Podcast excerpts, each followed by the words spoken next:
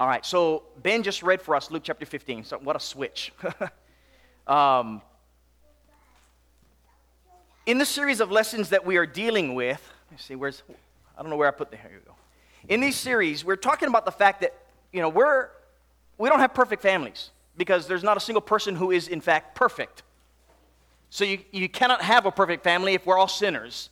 If, even if we strive to give ourselves to the Lord in the best possible way, we fail. We fail at, at taking the best of what we know of parenting and executing it perfectly. Our children, even if they desire to honor and obey their parents, it can be difficult. And of course, y'all live your lives. You have those difficulties, you have memories of such. There are times that are beautiful and times of great struggle, but we know there's no such thing as a perfect family. We also know that be, even while we strive to teach our children, we have children who've been taught the way of the Lord. They know who Jesus Christ is. Even if not perfectly, they know He is a Savior of the world. They know He died for their sins and they've taught their children to, to honor them. They've taught their children to follow rules. They've taught their children to, to listen to the government. They taught their children to, whatever you can imagine, to live faithful lives in service to our King. And yet, our children can go by the way of the prodigal son. That happens. And there's a lot of parents who I've come to know over the years that have shared with me their fault. I said, well, you know, we all take responsibility for the way we raise our children. That's understandable. We all could do better at it. We know that. Now, unless you're trying to steer your children in the way of Satan, your goal is to steer your children in the way of the Lord, you have got to understand that not all children are going to honor and obey you. So many of parents already learned this by experience and beat themselves up saying, What more could I have done? Before we actually get into this parable, I want you to, I want you to answer this question Does God beat himself up when he has perfectly given us everything? I mean, here is a perfect God, none of his kind. He is it. He has created us, He's given us everything. And we have people who have rejected Him or turned away after having received his grace. What more could God have done? Is my question. And if you say there's no more that God could done, but, but we're talking about me, not God, ask yourself this. If you're trying to give yourself to teaching your children, what more can you do? But keep trying. That's all we can do is try the very best that we can. And even then, it may not be good enough, so to speak, as far as what we can do. And, and, and the rest is going to fall on our children. It's going to be their choice. And we'll get into that this, this morning. So, what we're dealing with this morning about this series of lessons is what happens when your child goes prodigal? When they go the way of foolish living and reject everything you're trying to teach them. I'm not talking about children who are weak. Don't get me wrong. I'm not talking about children who um, disobey you from, from time to time and, and, and just you wonder, what do I have to do to get you to listen? I'm not talking about children from that standpoint, okay?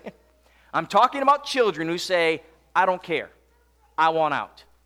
Doesn't matter what you tell me, I'm headed this way. Very different children is who I'm, I'm getting at. I'm not talking about the weak child. I'm talking about a child who goes prodigal, who rejects everything. So I want to read again, even though Ben just read the first three verses, I want to read this, this parable and I want us to focus in on this parent child relationship. I know from a contextual standpoint, if we look at this prodigal um, story, contextually, Jesus is answering the hearts of these Pharisees who are looking at him going, This guy eats with sinners and tax collectors. I can't believe it. So, if you want to get to the context of this prodigal, we're talking about the elder brother in that case, right? Most people, we focus on the prodigal son when we deal with this parable, but the, the real deal is about the elder brother. But that doesn't mean that there aren't storylines that deal with the father and deal with this prodigal son. And that's who we're going to be dealing with for our purpose this morning. So in Luke chapter 15, I want us to look at this parable one more time and see some of these um, statements that go in line with what we're talking about in this series. Okay? Luke chapter 15, again, beginning in verse 11. The third of the, the trifecta of parables about being lost and being found. It says in verse 11 A certain man had two sons, and the younger of them said to his father, Father, give me the portion of goods that falls to me. So he, the father that is, divided to them his livelihood. Not many days after, the younger son gathered all together, journeyed to a far country, and there wasted his possessions with prodigal living. But when he had spent all, there arose a severe famine in that land, and he began to be in want. Then he went and joined himself to a citizen of that country, and he sent him to the fields to feed swine. And he would have gladly filled his stomach with the pods that the swine ate. And no one gave him anything. But when he came to himself, he said, How many of my father's hired servants have bread enough and to spare? And I perish with hunger. I will arise and go to my father and say, Father, I have sinned against you and heaven. I am no longer worthy to be called your son. Make me like one of your hired servants.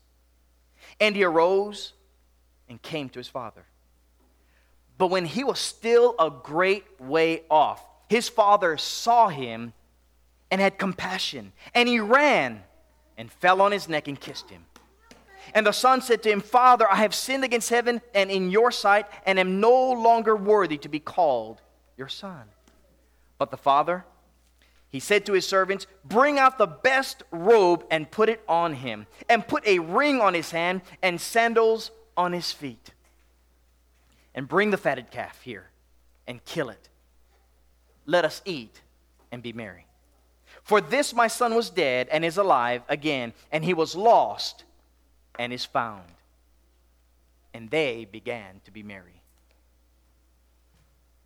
What a beautiful, beautiful passage about the gospel. Really beautiful. I mean, you're, you're talking about individuals who have turned their backs against God, and over the course of time, over eons, God is quietly waiting for the right moment to send his son. And imagine that. People who, when hearing good news, start looking at the Father again, start looking at our God, and our God lavishes us with his gifts of salvation. That is right here in this parable. That's why Jesus sat down with sinners. He sat down with people with those very messy lives that the rest of the Jews wanted no part of. That's your context. But let's focus within the story, within the story, if you will, about the father son relationship, about this prodigal son. You see, the first thing that you'll notice in these first two verses of this parable is that this child made his choice. He went prodigal before he actually left. Did you realize that? Remember last year when, when we did that sermon, Already Gone? And we looked at the fact statistically in this country, about 60 plus percent, almost 70 percent of our children that grow up, quote unquote, in the church leave. The thing was, they left before they actually left. The mind is gone, the heart is not there. This son already had it in his mind, he wanted out. He wanted to leave home. And so, what he does is he goes against the cultural norm which when we go back to Deuteronomy 21, and we're going to read this text in just a little bit. In fact, Kenny, in his article about the prodigal, uses Deuteronomy 21, verse 17, about what happens when the father dies, that he gives of his livelihood to, well, he gives twice as much to the eldest son, the firstborn son. And the rest is divided up with the other brother, or if he has more children, it's divided among them all. But the eldest gets the great portion, the double portion, if you will.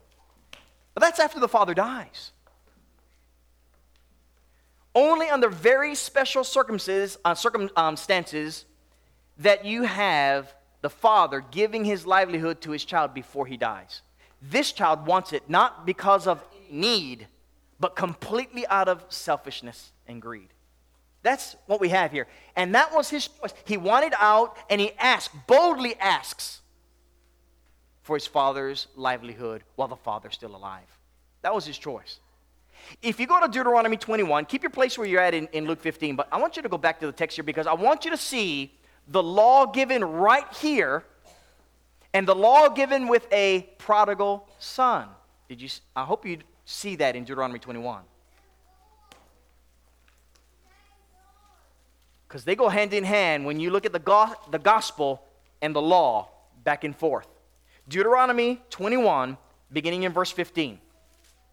If a man has two wives, one loved and the other unloved, and they have borne him children, both the loved and unloved, and if the firstborn son is of her who is unloved. So here's the law now with the background. Then it shall be on the day he um, bequeaths his possessions to his sons that he must not bestow firstborn status on the son of the loved wife in prefer- preference to the son of the unloved, the true firstborn. But he shall acknowledge the son of the unloved wife as the firstborn by giving him a double portion of all that he has. For he is the beginning of his strength. The right of the firstborn is his. Oh boy, remember when we talk about Jacob and Esau? There's a lot there. but anyway, continue on to verse 18 and see the tie in between this law, these two laws that are given, with this parable that we're discussing this morning. If a man has a stubborn and rebellious son who will not obey the voice of his father or the voice of his mother, and who, when they have chastened him, will not heed them, then his father and mother shall take hold of him and bring him out to the elders of the city, to the gate of the city, and they shall say to the elders of the city, This son of ours is stubborn and rebellious. He will not obey our voice. He is a glutton and a drunkard. Idiomatic wise, this idiomatic expression, he has no self control. He's a prodigal, if I can paraphrase. Then all the men of the city shall stone him to death with stones. So you shall put away the evil from among you, and all Israel shall hear and fear. How many of us would be dead today if we were under the old law and our parents looked at us the way we see in Scripture? I would raise my hand. oh, it's bad. I mean, you know, when you lie to your parents and you have a reputation of, of honesty, it's pretty bad. And I might have been, from my mindset before I became a Christian, a good son, morally better than my sisters. I mean, if my sisters are listening to the sermon, I tell you exactly what they were doing, it was bad. And I was better than them, but not by much.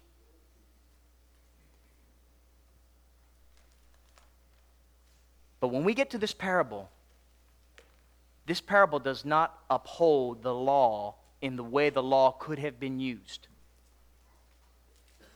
This father could have turned the tables on his son and saying, "You stubborn, rebellious, prodigal son,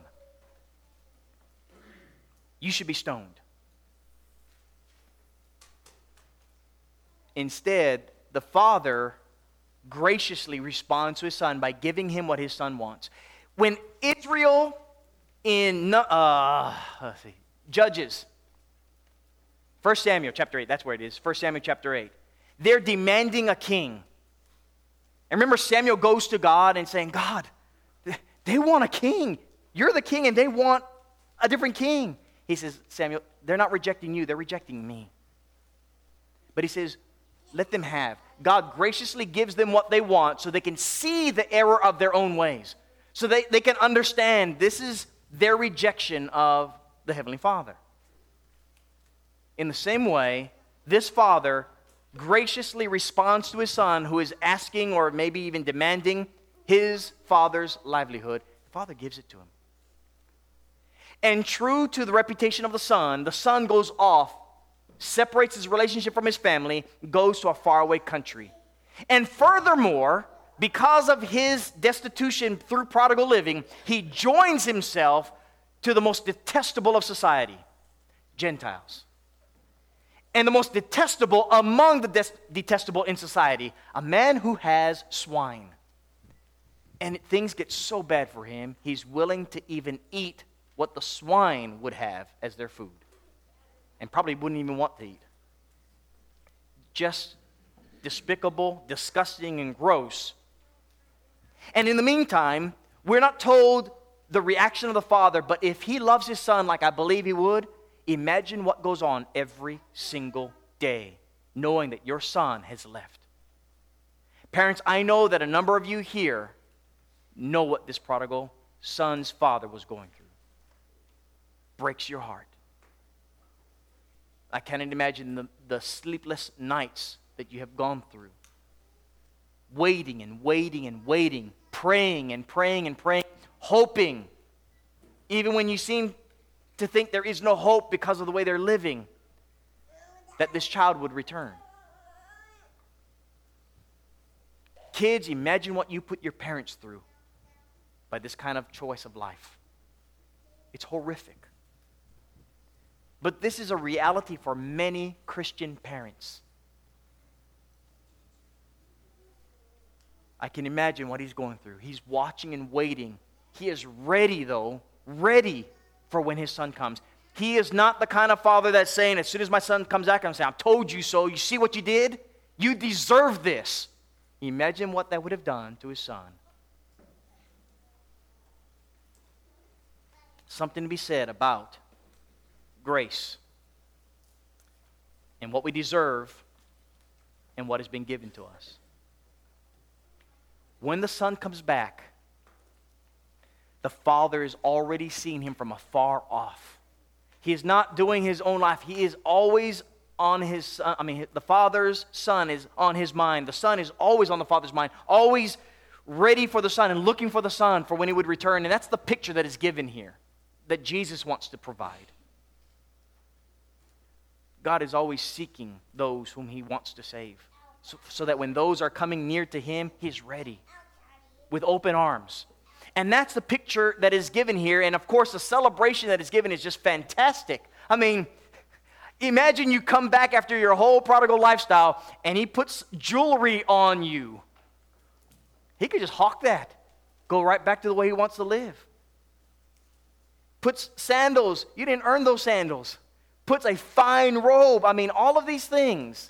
It was complete reception of the Son. That's the picture that is given that Jesus wants these Pharisees to see as he pertains as it pertains to the gospel message. And so what we have then in a parent-child relationship is a beautiful example of a gracious father. Now, here's the thing, and this is the, the X factor, if you will, that parents that I cannot say enough. The X factor is no matter what we do, no matter how perfect we could be, which we're not, no matter how perfect we could be in parenting our children, our children still have their own free will. I've said this to my children many times. I can, because sometimes I can be a hard, mean father, I can force my children to do their chores. God has given me enough physical strength to say, son, if you're not going to do it, I will make you do it. And so I'm a mean father sometimes that way. I cannot make their heart want to do those chores, though. They may do it, and they may do it out of despising me as their father, saying, I hate you, Dad. You made me do this. I don't want to do this. I don't feel like listening to you. And I don't say that's my children. My children aren't that way, by the way. I'm not wanting to give a picture that they are that way, but I'm giving you the, a picture of what can be in that parent child relationship where you can force your child to do something. God, if He wanted, because He's a sovereign God, He could make us obey Him. Where's the glory in that? But when we voluntarily give our heart to Him, that's what He wants. That's where the true obedience and honor that we can read of takes place. And some parents, when raising their children, they blame themselves, going, What more could I have done? Well, you cannot control their heart. No matter what you can do, you cannot do this one thing. And God has chosen, no matter what God chooses to do, He does not want us to be these puppets on strings that somehow we just will obey Him because He said so, but our heart isn't in it. He doesn't, He wants our heart. And parents, that's the thing we cannot change. That's the, the one thing that children have with their independence from their parents is you cannot have my heart. I can give it to you, but you can't take it from me. And that's the way we were as children if we had that rebellious spirit in us.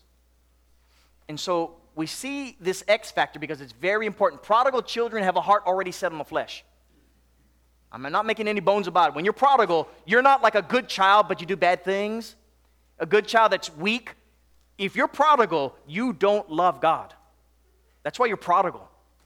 You leave Him. That's the picture of the parable. So, parents, you got to understand if your children have made that choice, they don't want anything to do with God. It doesn't matter if you drag them to this building right here, it does nothing for them. I used to think it would. If your heart is gone, your heart is gone, even if you're here. Romans chapter 8 tells us if a person's mind is set on the flesh, he will not submit to the law of God. He will not follow the Spirit of God. He's set on the flesh. If you can get that as a parent, it may not lessen your pain, but it will keep you from beating yourself up as much as you may have been doing, if you've been doing it. If you can get this truth, you cannot change your heart. We know this of other families, but when it's our family, I got to fix it. I got to do this. I got to make them. We can't do it. God doesn't do it. What makes us think we're going to be able to do it? God gives us a picture of the father letting go his child, still with great love, with hope for the return, with desire of the return, but letting go. And that's what we're looking at here. And so we've got that. Now, here's where we come in. And what, what can we as parents then do if our child has gone prodigal? They've left. We cannot have their heart. We let go. And I'm saying this without having the personal experience of my children going prodigal. And so I cannot speak from that experience. You know, one of these days, Kenny will be the one giving this sermon, and he has, he has great experience and great love. That's why he wanted to give the article, and I love Kenny for, for stepping up saying, Can I do the article? And I tell you, Paul Harvey, here's the rest of the story. It is awesome. And I think that's one of the reasons why Kenny wanted to share in the article this morning. How beautiful. When we look at our children who have gone prodigal, we ought to look at them the way God does, with the same love that God had for his prodigal son. Brethren, why do you think God sent us his only begotten? When the scripture says he so loved this world that he gave his only begotten son, this is to people who are his enemies. These are children that he has brought into this world, people who have been made in the image of God so we are his children, if anything, born into this world. And we may not be his spiritual family, if you will. We may not be a part of his church or his kingdom, but we're made in his image. And when we are his enemies who have left despising him, rejecting him, hating him, he sends us his son and provides a means so that we could return. It's called the story of redemption. If we can get that and apply that mentality that God has for us, then we should be able to apply that to our children. Now, here's the thing some of you may have Matthew 18, verses 15 through 17 in your minds. And it says there that if, if a brother sins against you, go and tell him his fault between you and he alone. And if he hears you, you've gained your brother. But if he does not hear you, take one or two with you, that by the mouth of two or three witnesses every word may be established. And if he doesn't hear them, then take it to the church. And if he doesn't hear the church, treat him like what? Here's the parable of the prodigal son treat him like a heathen and as a tax collector. By the way, that's who Jesus went to. The irony of Matthew 18, treat him like a heathen and tax collector, and the prodigal son, where Jesus saying, uh, or the, the Pharisees are saying, he's eating with heathens and tax collectors. Amazing irony. I want you to realize that when you're treated as a heathen and as a tax collector, is that the relationship isn't there, the fellowship isn't there. You don't have this father son relationship because your son has already left. Your child, I should say, has already left.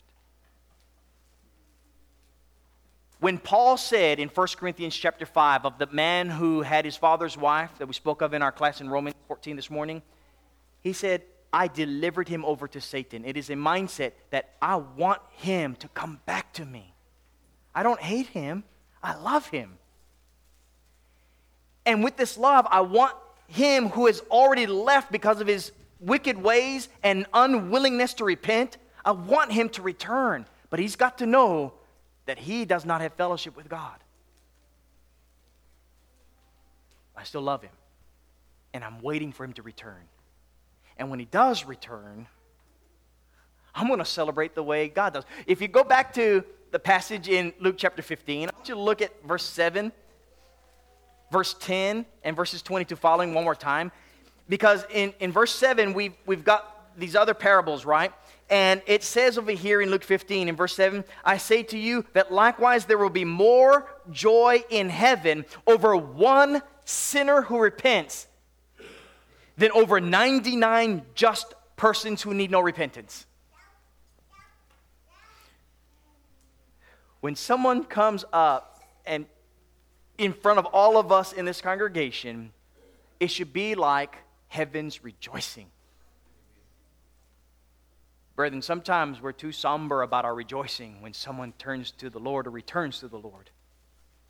I mean, it, if these angels are overjoyed, we ought to be overjoyed in the same way.